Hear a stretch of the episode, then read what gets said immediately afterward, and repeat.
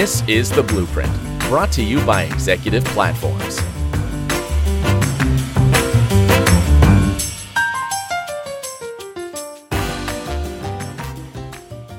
Hello again, everyone. You're listening to another episode of Executive Platforms Blueprint podcast series. Um, my guest today is Emily Wilson of Qualtrics, and I'm so looking forward to this conversation. Emily, thank you so much for being here today. Thanks, Jeff, for having me. I'm thrilled. I know Qualtrics recently fielded a global study to uncover trends in employee experience. Can you tell us what you found out? Yeah, we recently fielded a study of around fourteen thousand people trying to uncover what are some employee experience trends happening around the world. The first trend we uncovered is that leaders' intent to stay has dropped, and with women leaders, it's even more than men. And we see that this is happening because, you know, leaders and women leaders are expected to not only take on leading a team, but also helping to manage their team's, you know, burnout and well-being and stress and sometimes D E I B initiatives, and in addition to their workload. And so organizations are really struggling because they're having these wonderful leaders who are becoming part of the Great Resignation. What we're finding is that organizations can really address this by doing a couple of things. First of all, they sort of need to figure out what's the energy and the productivity that you're asking of your leaders, and try to manage that to make it so that it's something more manageable for them.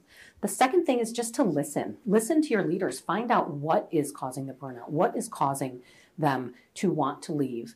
And the third is to take a look at the support and the training that you're providing. You need to have just-in-time support, and you need to have support that's helping them to manage all of the things that are on their plate right now. Now, I appreciate this was a, a very extensive survey, and that's certainly an important trend. I'm betting there were a couple more. Uh, could, could you uh, expand upon that? The second takeaway is really moving into this world of flexible and hybrid work. Obviously, not surprisingly, that is a top concern for a lot of employees around the world. And it's not something that every single industry or geography can, can handle. If you have a manufacturing line, people can't work from home. We get that. But in cases where you are able to test that out, it's critical to listen to employees and understand their expectations and understand what fits best in their lives, and try to be flexible. And it's really critical for H R and I T to partner together because technology has such a huge effect on employee experience. Think about trying to collaborate across time zones and across locations and from people's homes, and, and think about the importance of technology in the overall experience. So that's super critical. Um, we're also seeing that people really want transparency. They want to understand what their company has planned. And what's really, really important is that people try new things and don't be afraid to fail, and don't be afraid to admit that you failed. We actually had this at Qualtrics. We were meant to go back to the office on a certain date, and then things changed in the world, and they said, hey, you know what? We got it wrong. We had this date. We were working towards that, and now we're pivoting. And I know that from talking to my team, everyone appreciated the candor, and they appreciated that the leadership didn't just dig in their heels and say, like, we said it, and so it's happening, right? So that's key. Just H R and I T need to really focus on how to make sure that people are able to be productive and collaborative, no matter what situation they're in. So a lot of turnover at the top. Um, flexibility is something people want. You know, is there a, a third big takeaway we should be looking at? Oh, definitely. So the third, and I'm sure, again, these will resonate with everyone from every organization. The third is D E I B, and definitely with an emphasis on the B, the belonging. The feeling of belonging um, and inclusivity in an organization is really, really critical. And there's still a gap. We found that a lot of leaders said, oh, we're doing well. We have D E I B initiatives. But many of those employees in the same organizations said, mm, I don't think we're actually doing it um, that well. What's important is to listen to your people. Make sure you understand the levels of belonging and inclusion that people feel, and take action to close those gaps when you do uncover that there is um, a gap in D E I B. It's also key to, you know, set clear goals and hold people accountable. And um, one speaker earlier today was talking about how you cannot rely on Um, underrepresented minorities to carry the whole load, right? It's critical that you have leadership buy-in, and that your leaders truly, truly have a vision of an inclusive and diverse workplace, and, you know, value diverse opinions and value diverse, um, you know, sets of Of, of people within meetings, and, and have them in the room, right? And then the third thing is to really make sure that people are accountable. So don't just say, like, okay, we're going to do this, or don't just set one goal and then never revisit. It's, it's critical that you keep your finger on the pulse of D E I B at your organization. All right, so we've got turnover within leadership, we've got flexibility, we've got, you know, D E I B can't just be a thing people talk about, it actually needs to deliver. I appreciate we could probably talk about this study all day, but I bet you there's a fourth one that we want to talk about. There is a fourth one, and that is well-being. Well-being rose to the top of importance in our study. So if you think about employee well-being, um, we found that a third of people would not take a sick day, even if they were sick. And mostly that has to do with the immense workload. If you take two sick days, then suddenly the other three days of the week are like five days packed into three, right? It's very stressful. And in fact, I just dealt with this this morning. Someone on my team was slacking me like, I feel really sick for this afternoon's call. I think I'll be off camera because I have to lie down. And I said, please don't join. That does not help you get better to be laying down sick, dialing in to a call. That's just, I, I never want to do that. And so that's where, you know, what people can do, and especially leaders, is to model the right behavior. You should not be saying, take a sick day, uh, uh, and, and you're working while sick, right? You need to say, we, you know, want you to get better. We want you to take the time. We want you to recharge. And that goes down to, do, is there an expectation that people work on the weekend? Are you getting emails from your leaders every single Sunday? I know that if I ever work on a weekend, I delay send the email to go on Monday morning because I don't want someone on my team looking at their phone and seeing, oh, Emily sent me an email and it's Sunday afternoon, um, because it's just not something that I want to, you know, expect from my team. So leaders really need to model the right behavior to make sure that their employees feel like they have the permission to care about their own um, well-being. And, you know, also, I think it's really key to sort of make it very clear what your expectations are. I've told my team, I don't care wh- when you do your work. If Wednesday's the only nice day this week and you want to go on a hike at noon, please do. I know that I trust you that you'll do the work. You might do it on Thursday night. You might start really early on Friday. That's okay. I am, I think, you know, again, it's going to depend on your industry and geography, but I think that just showing that you trust and have empathy for your team and you care about their well-being and you want them to take the time to recharge is something that all leaders need to really prioritize. Yeah, I think all four of those are amazing trends, and I really appreciate the way you unpacked it. It's not just that there is a challenge, but there's also an opportunity for people to do better. Mm-hmm. And uh, I love that you're illustrating it with examples from your own work life. Um, we do have a lot of ground to cover, and I, I, I have some things that I'm really interested in getting your insight on. Uh, one of them I'd love, um, could you talk to me about some of the challenges that organize, organizations face uh, as they try to make correlations when they get experience data from their workforce? Yeah, absolutely. We're seeing so much interest from our customers right now.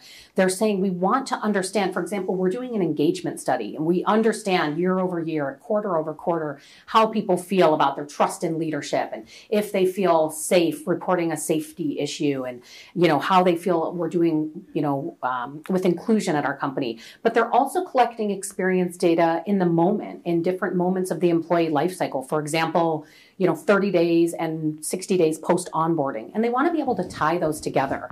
And it's so fascinating when you're able to start to make those correlations, you can actually find out things like, you know, if someone in a quick service restaurant, if they, if their manager reaches out to them in the first week via text rather than email, because again, this person is not at a computer, um, they feel much more engaged, much more welcome. And then you can correlate that, that after you find that out at the thirty days and the sixty days, those people have a higher intent to stay because of that onboarding experience and what the manager did. So then you're actually able to influence the outcomes with your employees. You can actually say, wow, if we want to retain more employees, we want to make sure that they have an amazing first week experience. It's something we put into practice at Qualtrics, actually.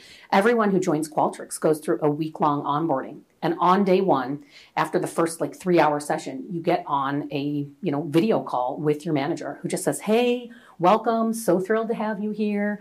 You know, we've already reached out, you know, via email and of course welcomed them, but it's just nice. They have that first day sort of personal touch. This person cares about me. This person knows I'm here. And then we say, we're going to leave you alone. Go do all your training because in, in a week you're going to, you know, get to work. But Um, it's those little things when you can correlate, you know, engagement and intent to stay with some of those actually in the moment experiences that they're having at your organization, you can actually influence business outcomes. It's fascinating. You know, you mentioned it uh, a little bit earlier in the interview, how H R and I T need to work together. I have a lot of conversations with a lot of expert people about how technology is changing the way work is done. You know, I've been hearing more and more the impact of technology on the overall employee experience. You know, could you talk a little bit about that? Absolutely. Um, I did mention that was one of our trends, the importance of technology on the employee experience. This is so critical. In our study, the study I referenced earlier, we found that employees who are happy with their technology in their workplace have a ninety-one percent engagement rate. If you are unhappy, you have a twenty-four percent engagement rate. We almost never see a swing that wide. Normally, you know, if you see ten points uh, of difference, the I O psychologists get kind of excited, like this is some meaty data. We're talking ninety-one percent down to the twenties. And I think it's all very relatable. Think about if you have technology that it doesn't help you be productive. It doesn't help you collaborate. Think about when you want to throw your computer out the window. Think about when, you know, if you have to open a P O, it takes, you know, an eighty-seven step process in some system that doesn't have single sign-on. I mean, those seem basic, but it's like all of that is just hampering your ability to be productive all day. And your company's expecting you to be productive. And so when they're not giving you the technology to actually be productive, it, it just feels more frustrating than, you know, anyone can can relay. We are talking a lot about employee engagement, and of course, one of the key ways people do that is, you know, they reach out, they do surveys. What would you say to an organization that is already doing a quarterly pulse and maybe an onboarding survey, but they want to expand to D E I or determine how people feel about hybrid work? You know, is there too many touch points to be asking employees for feedback? That's a great question. So we do sometimes hear of this phrase, survey fatigue. There's actually not survey fatigue, there's inaction fatigue. Don't ask me about my experience and then not make any changes. It's kind of like if you fly on a plane and they say, how was it? You say, awful, they didn't have a drink service, the flight attendants were rude, um, and we left late and arrived late, and then you never hear back. Nothing ever changes, right? It's the same as an employee. If they're, if, if your um, organization is asking you for feedback, it's incumbent on the organization to look at that feedback and say, wow, we have a problem. We have an experience gap here. We need to do something. And not only do we need to do something, we need to own up to, we heard there was a gap. And then we need to say, and here's what we're doing to fix that. I will provide feedback every day of the week if I know that it will be acted on. But I'm not going to provide feedback every day of the week um, if I know that nothing is going to change. So again, this is really incumbent on the organization to take the feedback and take action. That's critical. This has already been a fantastic conversation about employee engagement and, and how technology is helping companies do better by their workforce, by their people, by their talent. Um, I appreciate, you know, your organization is an expert in the space and you have a lot of clients who you're helping. Could you give us a sense what makes your organization different when, when, when people are trying to improve their performance in this space? What are you guys all about? Yeah, that's a great question. Um, Qualtrics is a really holistic set of solutions. We sort of, um, we play in four different areas of employee experience. You have sort of the organizational experience. That's like things like measuring D E I B, understanding where there are gaps. There's also the individual space. So doing things like three sixty development, um, you know, studies to understand your strengths, your areas of opportunity. Then we also have the transition experience. If you think about things that are stressful, there are things like being a candidate and getting through that, onboarding, um, mergers and acquisitions, and understanding what, what employees are experiencing during transition experiences.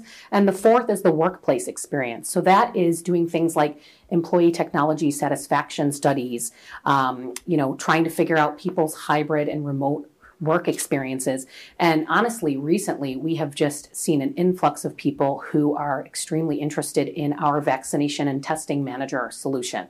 As um, organizations, not just in the U S with OSHA guidelines, but worldwide, as they're navigating how to bring people back safely, how to ensure employee well-being, um, you know, they all need a solution that helps them to um, you know, collect vaccination attestation cards and collect testing results and automate some of the activities such as sending a weekly reminder to do the test. And so, you know, we're, we're seeing, you know, customers all over the world come to us with all of their challenges. And because we have this very holistic set of solutions, um, we're able to really help them achieve their people goals. If you think about, you know, a main topic um, in twenty twenty-one going into twenty twenty-two is really the Great Resignation. Um, you know, our goal is to really help organizations with the Great Attraction. You may be losing people, but maybe this is the opportunity to really gain a lot of people. And you can do that by pinpointing and fixing broken employee experiences. And I think that's such a uh, powerful point to make. I know there are a lot of people who are trying desperately to like hold on to their people because they've just gone through eighteen months of uh, calamity and they're in crisis management mode. But there's also this opportunity. The top talent of all your competitors are also looking around. And if you are an attractive place to work, my goodness, as I'm listening to, you know, the lists of things that you guys are great at, none of it sounds turnkey. None of it sounds like someone buys it and plugs it into their system. It sounds like there's actually a working relationship where, you know, you almost partner with these organizations and give them more capabilities on an ongoing basis. Can you speak to what the working relationship actually looks like? Yeah, absolutely. We do actually have um, turnkey solutions. I mean, not like, you know, you, you buy today and get started tomorrow. We also have um, you know, an extensive services organization, as well as many, many, many global partners who can help understand the goals that um, organizations are trying to achieve and help them to do that. But what we do, we actually, um, because of our technology being a, a cloud technology, we're able to push new features and capabilities on an almost continual basis. We also have an incredible team of um, X M scientists. These are people who have, you know, P H Ds in organizational psychology, and they are thinking about, we don't just say like, hey, you want to understand the candidate experience? Here's some technology, good luck. We say, here are the questions you might want to be asking in your Site Intercept on your Career Site Builder. Here's what you may want to reach out and find out from the candidate after they've done the screening call or after they've gone through an interview loop with five people. We actually have expert scientists who are crafting the material, whether it's the survey questions or how the dashboard should be configured, um, even sometimes communication templates, like before you go out and ask for Um, experience data from your employees, here's how you might want to tee it up with them and, and let them know. So we really do try to hold the hand of our customers from start to finish and make it so it's not such a scary proposition to do something new or do something different. So clean audio for the podcast. You know, as long as we're walking through all the stuff that your organization does well, I remember up at the very top of this interview, the top trend was that there's turnover in the leadership space, in the management space. And uh, I do think some of what we've been talking about has been more organizational than maybe management or leadership focused. Is there something you and your team are doing uh, for managers?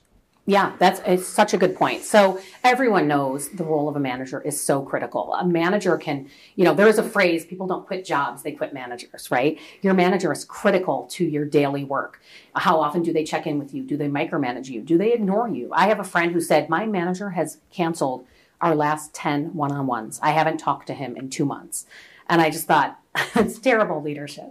So the manager has a huge impact, but also managers want the ability, we're finding, to actually solicit feedback anonymously from their team. I can ask my team on a team meeting like, hey guys, like, is this going well or is that not? And they might not have that psychological safety to be like, this is a huge cluster, right? They just might not feel comfortable saying that. I hope that they do. But what if I was able to do my own manager-led survey? And I was able to go out and ask very pointed questions. It might be to an entire department after an, uh, a reorg. I could say, you know, looking for feedback on the reorg and get candid feedback because we have anonymity thresholds, right? You can get really candid feedback where people feel safe providing, you know, difficult feedback. And then as a manager, you know, the, the feedback is not centralized within H R.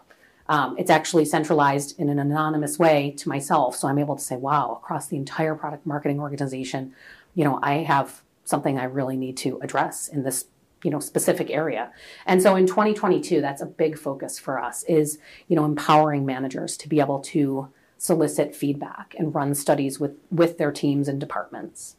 Well, I think just about anybody who's been listening to this who works in the H R space, you have to be ticking some of their boxes. What is the best way for them to get in touch and, and talk about, you know, what's going on with them and, and maybe how they can work with you to work through some of those issues? That's a great question. Um, I would say, you know, go to our website, go to Qualtrics dot com. From there, you can click on Request a Demo. You can um, also download the um, E X Trends report that I referenced earlier. Um, so you can download a wealth of information. And when you request a demo, you, you fill out a form and we'll contact you if you don't already have an account executive that you work with.